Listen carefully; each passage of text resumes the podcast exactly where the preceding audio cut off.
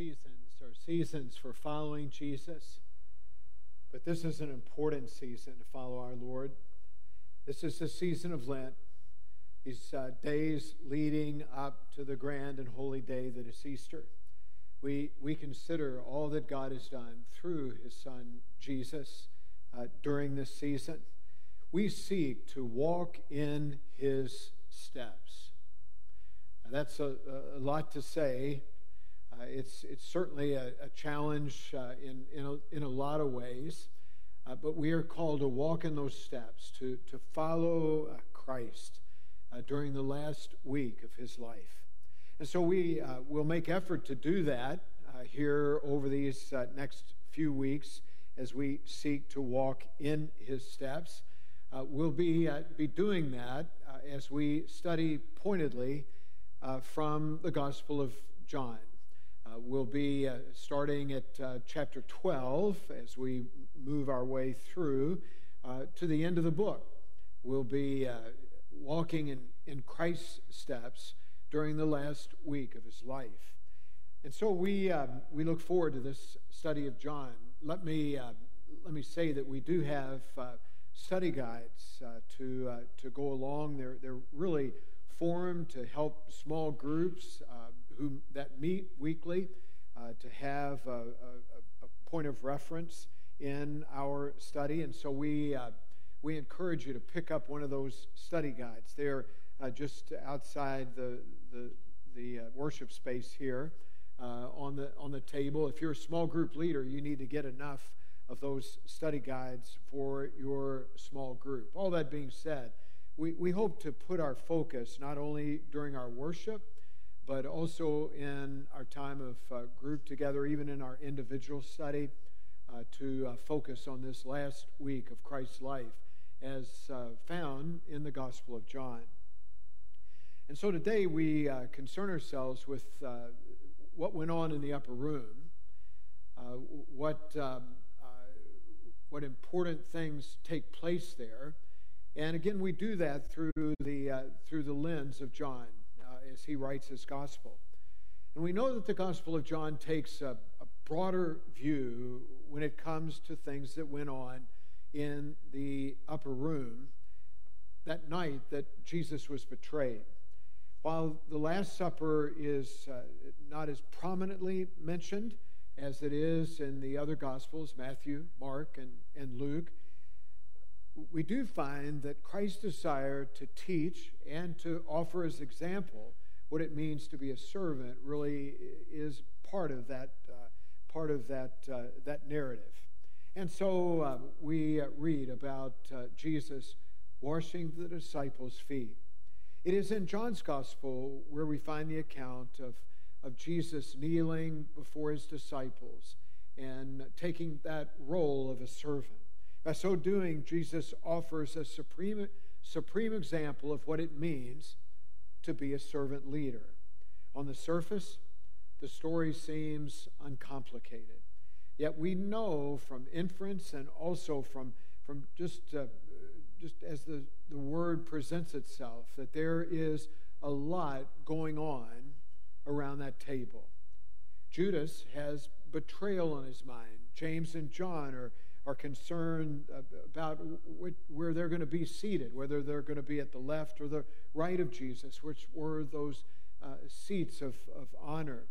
Uh, the rest of the disciples sensed that something was going on, that something was up. They did not want to admit it, but they, they knew that the end just seemed to be near. Jesus and his disciples re- reclined on, on couches around a low table, just like the one Ashley showed us on Ash Wednesday. You'll see it up on the slide here in just a moment.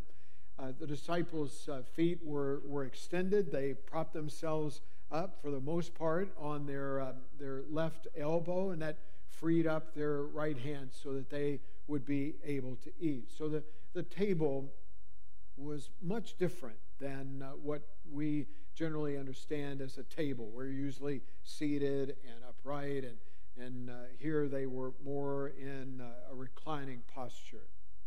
Customarily, a household servant would wash the feet of the guests before dinner. Washing the feet was very much a matter of hospitality.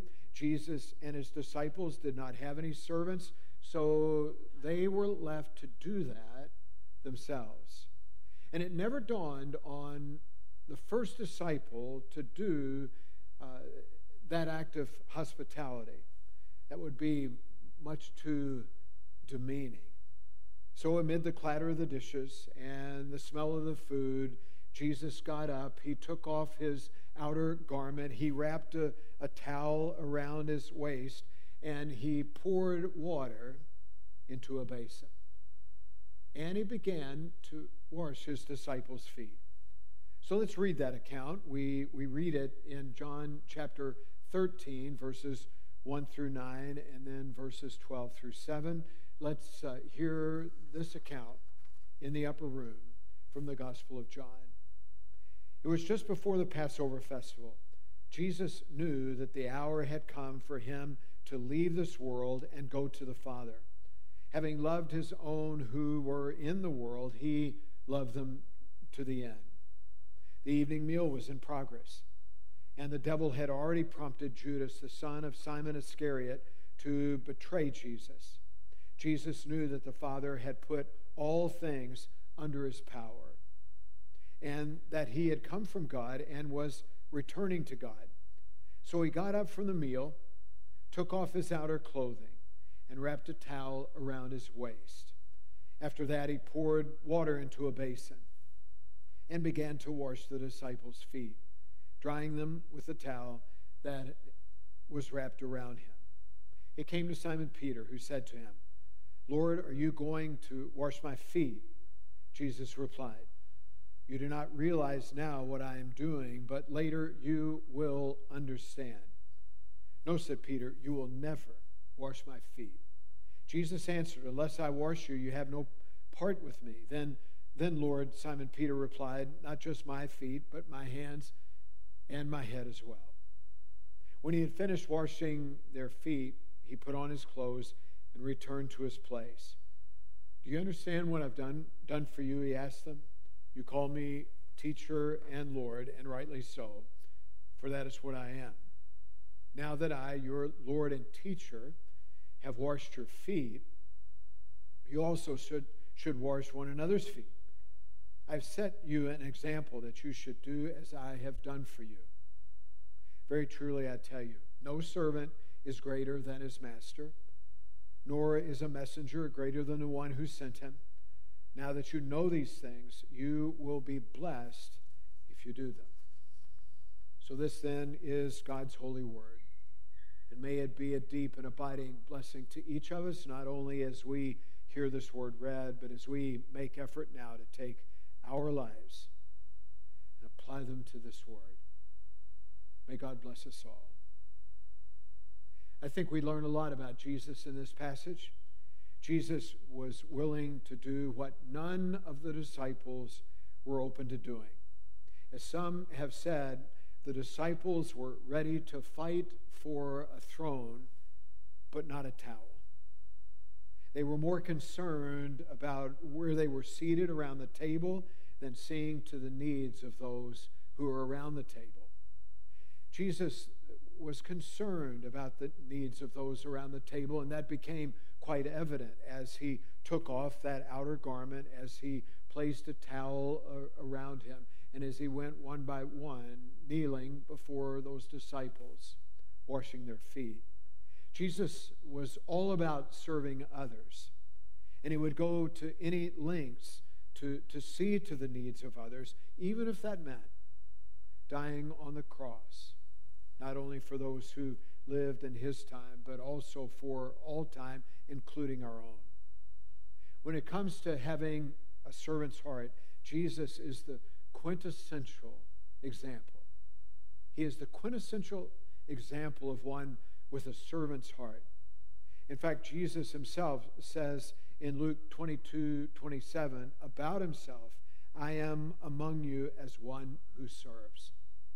I am among you as one who serves. In our passage for today. He says, I have set you an example that you should do as I have done for you. Who are we to think that we should not do as he did when it comes to serving? And in regard to service, Christ's whole life was a, a lesson of service. And underpinning that life of service was uh, an attitude of, uh, of humility. Paul in uh, Philippians 2 5 says that we need to have the, the same heart that was in Christ Jesus. And he's talking about that humble heart that leads to serving. He then goes on in uh, Philippians 2 6 and 7 and being in the nature of God. Christ did not consider equality with God something to be grasped, but he made himself nothing, taking the very nature of a, of a servant. Christ, in his humility, then leading to service, didn't count equality with God anything to, to, to be claimed, but he emptied himself humbly and took on the form of a human being. And in that, he was willing to be obedient even to death on a cross. On the night that, that Jesus washed his disciples' feet, he knelt before each of the disciples in an act of humble service. That sort of posture should be ours as well. I've heard it said no one stands taller than when they stoop to serve. We are never taller than when we stoop to serve those who are around us. And so the, the questions come to you and me. How are we following the example of Christ when it comes to serving other people? How open are you to following Christ's lead in regard to serving? How's that go with you? Mother Teresa, who is one of the, the, the great servants of the 20th century, said this about herself I simply want to be a pencil in God's hand. You see, she was, was humble enough, uh, obedient enough, faithful enough to where she was willing to let God write a story of service in her life, through her life, through her serving. Mother Teresa was that faithful, she was that obedient, she was that willing to serve. And all of that stems from a humble heart before God and before other people. We sing it a lot in, in here. I, um, I want to live like that. Hear that refrain from that great song. I'm always uh, thrilled when we, when we sing it. I, I want to live like that and give it all I have so that everything I say and do points to you. I want to live like that. Albert Schweitzer once said, One thing I know the only ones among you who will be really happy are those who will have sought and found a way to serve others. Have found a way to serve others. Our happiness is, is tied to such things. And Christ is our example. Just as we learn a lot about Jesus and his uh, humble heart, his, uh, his lifestyle of uh, constantly being in, in, in service to, to one another, we, we also learn a lot about ourselves. And we do that in this passage no more clearly than in Christ's interaction with his disciple Peter. You, you will recall, as we read just a second ago, that, that Peter was quick to refuse Christ's offer to wash his feet. In fact, uh, Peter says defiantly, You will never wash my feet. And it's then that Christ uh, chooses to, uh, to, to, to counteract that. And he has this important dialogue with, with Peter. If you've ever had uh, your, your feet washed, at a foot washing, you found that it's quite disarming. I know that I have. For me, it's, it's much easier to wash somebody else's feet than it is to have my own feet washed. I think Peter's uh, reaction to Christ's uh, overture to wash his feet uh, gives us a glimpse into that. I'm of the mind that uh, Peter was overwhelmed with a sense of vulnerability the night uh, Jesus offered to, to wash his feet. Peter realized that he was, was not as clean as he, he thought himself to be. While there is no doubt that, that Peter's uh, feet needed washing, Peter's heart also uh, needed washing. Peter needed a, a cleansing of a different sort, which would come later upon Christ's death and resurrection from the dead. I'm also of the mind that as Jesus kneels before Peter, that, that Peter gets a sense, an overwhelming sense of his unworthiness. He most likely felt that he wasn't good enough to allow Jesus to do what Jesus wanted to do. He was just felt this, this unworthiness before Christ. When it comes down to us, none of us are really worthy for the things that, that Christ wants to, to do in our lives. Yet that's why we talk all the time about grace, the free gift of God's love. We don't wor- earn our way into God's favor. God's favor is simply given. All of us are unworthy. And even as we realize that, we understand uh, uh, with an overwhelming sense that, that, that it is only by the grace of God that we are able to be picked up in that unworthiness and, and, and made whole and, and certainly reconciled to God. You've heard it said, it is better to give than receive. Paul quotes that as coming from the very, uh, very lips of Jesus in, in Acts 20, 35. It is better to give than receive. And it is better to give than receive. Christ's desire to wash his disciples' feet all but seals that. It is always better to give than receive. But it is also a very good thing to receive. In fact, it is critical that we receive. That we receive the very things that Christ wants to do in, uh, in our lives. It was critical for Peter to receive. There, as Jesus knelt before him and prepared to, to wash his feet, and as the two sort of sort of tangled a little bit, you'll, you're not going to wash my feet. Never will you, you do that. And Christ counterpoints that, and, and Peter then says, uh, wash not just my feet, but also my, my, my head and, and, and my hands. The thing is this we will never, ever be able to give unless we first receive. Receiving is, is that critical. We'll never be able to give unless we first receive. That's the way it is with love. We are never able to offer love until we are first loved. That's why it's so important for us to open ourselves to the love that God so longs to give us. Because God first loved us, we are then able to turn and love those who are around us, even those who are tough to love. We love because he first loved us. And indeed, Peter needed to come to grips with that. And certainly uh, we need to do as well.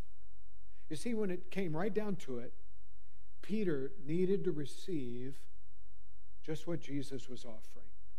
He not only needed to have his feet washed, but he needed to let Jesus do everything that he was trying to do in his life. Peter needed to empty himself of, all the pride that was keeping him from receiving what Jesus was trying to do.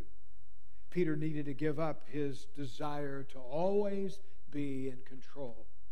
And all of us, to a certain degree, uh, tend to hold on to, to what's going on to our lives with a degree of control. It just gives us a, a sense of security when really we need to give up that control and give our sense of security to the Lord Himself. That kind of thing is always at, at play when it comes to us receiving somebody's help. It's tough for us to do that. You know, we have to get pride out of the way. We have to give up a degree of control. You remember what Ashley said a couple of weeks ago when she was talking about uh, people wanting to offer help? She said, when somebody wants to help you, let them do it. Get pride out of the way. Go of a, a sense of control. Just, just let them give and allow yourself to receive. It is uh, more blessed to give than receive, but it's, it's important, if not critical, that we receive so that uh, we might truly be made whole. Jesus knew exactly what Peter needed. He also knows what we need. Jesus knows that we need to, uh, to receive what he is trying to do in our lives. For Peter, what Christ uh, offered in his death and resurrection would, would later help him overcome the guilt that he would so deeply feel upon him having denied Christ three separate times. What Christ offered in his death and resurrection would help fit Peter for the role of a servant leader that he would take in the early New Testament church. For us, as we receive what, what Christ has uh, offers in his death and resurrection, we find our lives being made whole. We find ourselves being transformed. We find ourselves strengthened to no end. In fact, we find ourselves at the very place that God has wanted us to be all along in relationship with Him.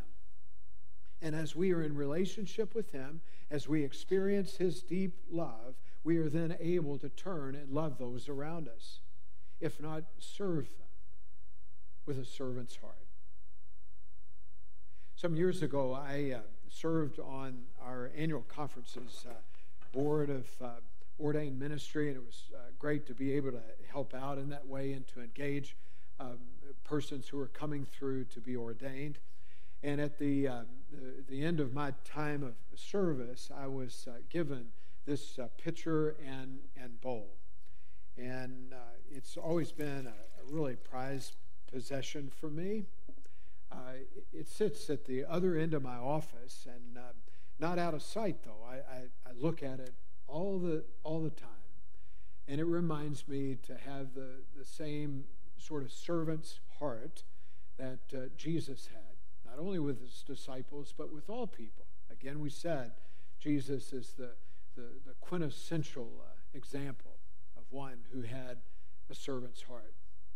I also look at this bowl and pitcher, and I, I have to uh, consider my own lives, my own life rather.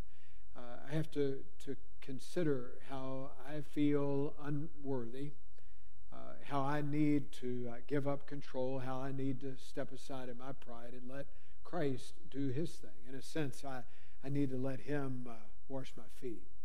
And not just my feet, but my head and hands also, and certainly my heart.